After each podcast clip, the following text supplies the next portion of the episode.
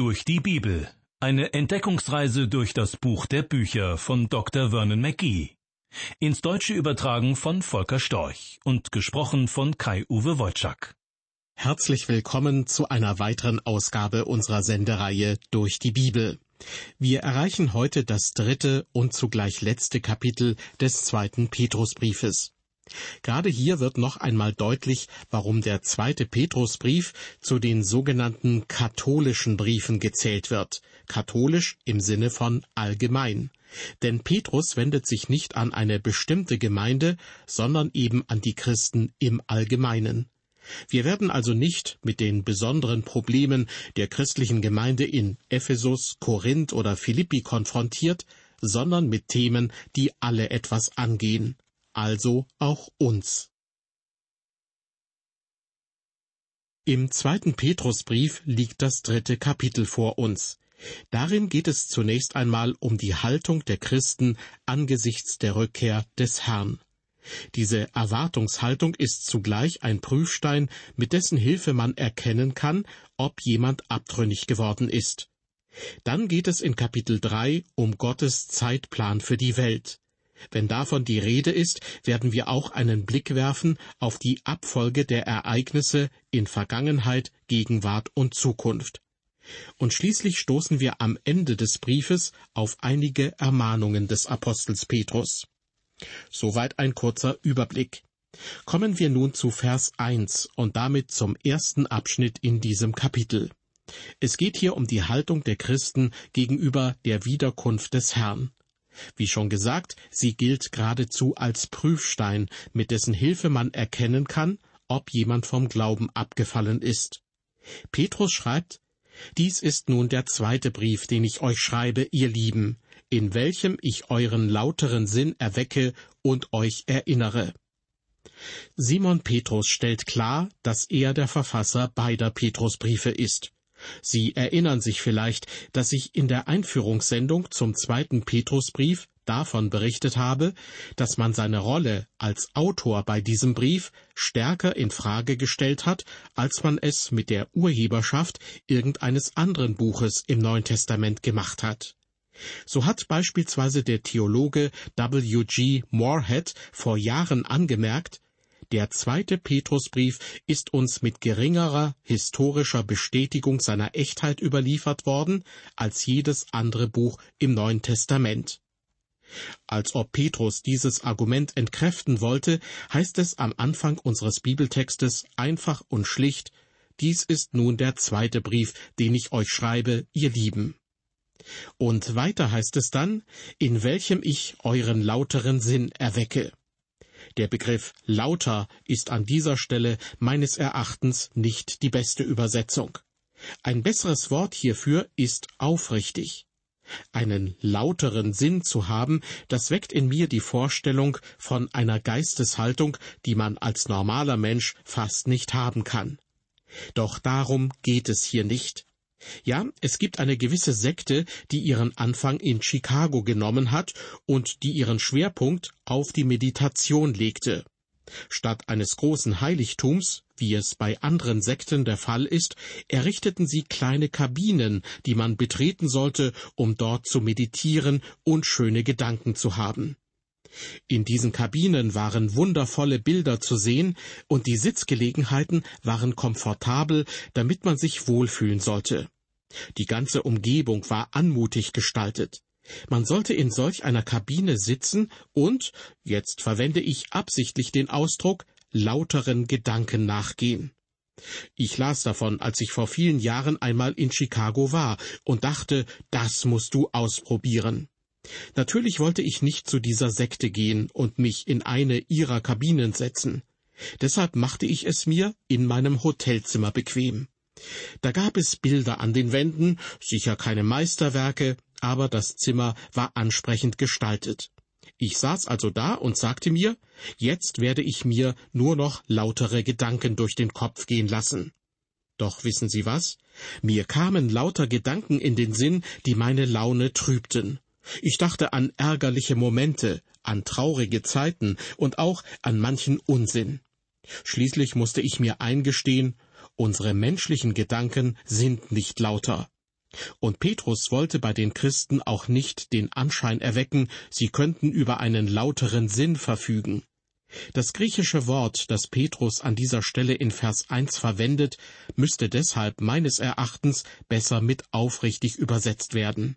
Also, ich möchte euren aufrichtigen Sinn erwecken und euch erinnern. Es ist auch nichts Neues, worüber er mit seinen Mitchristen sprechen will. Er möchte sie nur an etwas erinnern. Das ist so ähnlich wie bei dem Mann, der zu mir sagte, eigentlich habe ich ein gutes Gedächtnis. Mein Problem ist nur, dass meine Vergesslichkeit noch besser ist. Viele von uns, denke ich, haben dasselbe Problem. Und Simon Petrus hätte aus eigener Erfahrung davon erzählen können. Es war in jener Nacht, als er unseren Herrn Jesus Christus verleugnet hat. Da saß er am Feuer des Feindes, wärmte sich die Hände und vergaß völlig, dass der Herr Jesus ihm bereits gesagt hatte, dass Petrus ihn verleugnen würde. Es wird berichtet, und der Herr wandte sich und sah Petrus an, und Petrus gedachte an des Herrn Wort, wie er zu ihm gesagt hatte, Ehe heute der Hahn kräht, wirst du mich dreimal verleugnen. Sie sehen, Petrus hatte es völlig vergessen. Er besaß dieselben Schwachpunkte, die wir haben, und deshalb will er bei den damaligen Christen und bei uns heute einen aufrichtigen Sinn wachrütteln und sie und uns erinnern. Aber woran will Petrus sie erinnern? Das erfahren wir in Vers 2. Dass ihr gedenkt an die Worte, die zuvor gesagt sind von den heiligen Propheten, und an das Gebot des Herrn und Heilands, das verkündet ist durch eure Apostel. Mit den heiligen Propheten sind die Schreiber des Alten Testaments gemeint. Petrus fügt hinzu, und an das Gebot des Herrn und Heilands, das verkündet ist durch eure Apostel. Beachten Sie bitte, Simon Petrus beansprucht keine Position über die anderen Apostel, sondern er ist einer von ihnen, nicht mehr und nicht weniger. Bevor er diesen Brief abschließt, bezieht er sich noch auf etwas, was Paulus geschrieben hat. Und das bedeutet, dass er auch Paulus zu den Aposteln zählt, obwohl dieser nicht zum ursprünglichen Kreis der Jesusjünger dazugehört hatte. Petrus schreibt also hier in Vers 2, woran er sie erinnern will, das ist von den anderen Aposteln bereits verkündet worden, beziehungsweise ist bereits Thema der alttestamentlichen Propheten gewesen. In Vers 3 erfahren wir nun, um welches Thema es geht. Petrus schreibt, Ihr sollt vor allem wissen, dass in den letzten Tagen Spötter kommen werden, die ihren Spott treiben und ihren eigenen Begierden nachgehen. Ihr sollt vor allem wissen. Da geht es also um etwas, das Sie zuallererst wissen sollen. Und das ist es, dass in den letzten Tagen Spötter kommen werden. Es sind die Tage, in denen Sie und ich leben. Und diese letzten Tage werden noch weitergehen.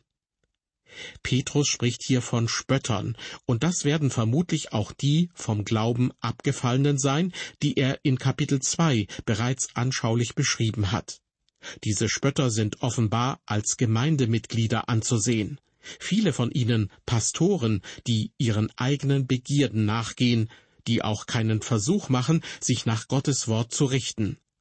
Sehen Sie, so sind Leute, die die Wahrheiten der Bibel attackieren. Ist dagegen jemand bereit, seine Sünde aufzugeben und Christus aufzunehmen, dann wird Gottes Wort für ihn lebendig. Im zweiten Korintherbrief, Kapitel 3, schreibt Paulus, dass gewissermaßen eine Decke auf ihren Augen liegt. Aber wenn sie ihre Herzen Gott zuwenden, wird die Decke weggetan. Ihr Problem ist demnach nicht ein verstandesmäßiges Problem, sondern der Knackpunkt befindet sich in ihrem Herzen.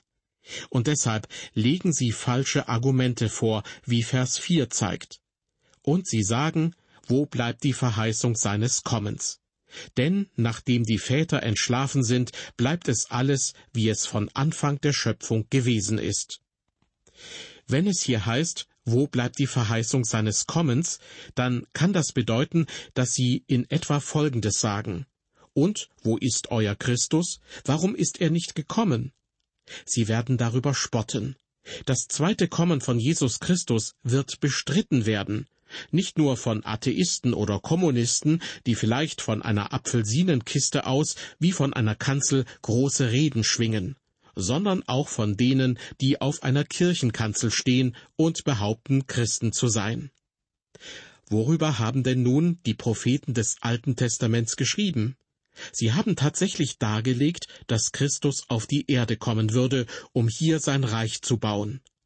Und worüber haben die Apostel des Neuen Testaments geschrieben? Sie notierten ebenfalls, dass Christus kommen werde, um sein Reich zu errichten. Aber beachten Sie bitte, dass die alttestamentlichen Propheten nicht in erster Linie über die christliche Gemeinde geschrieben haben. Es war der Herr Jesus Christus selbst, der als erster offenbart hat, dass er kommen wird, um die Seinen zu sich zu holen.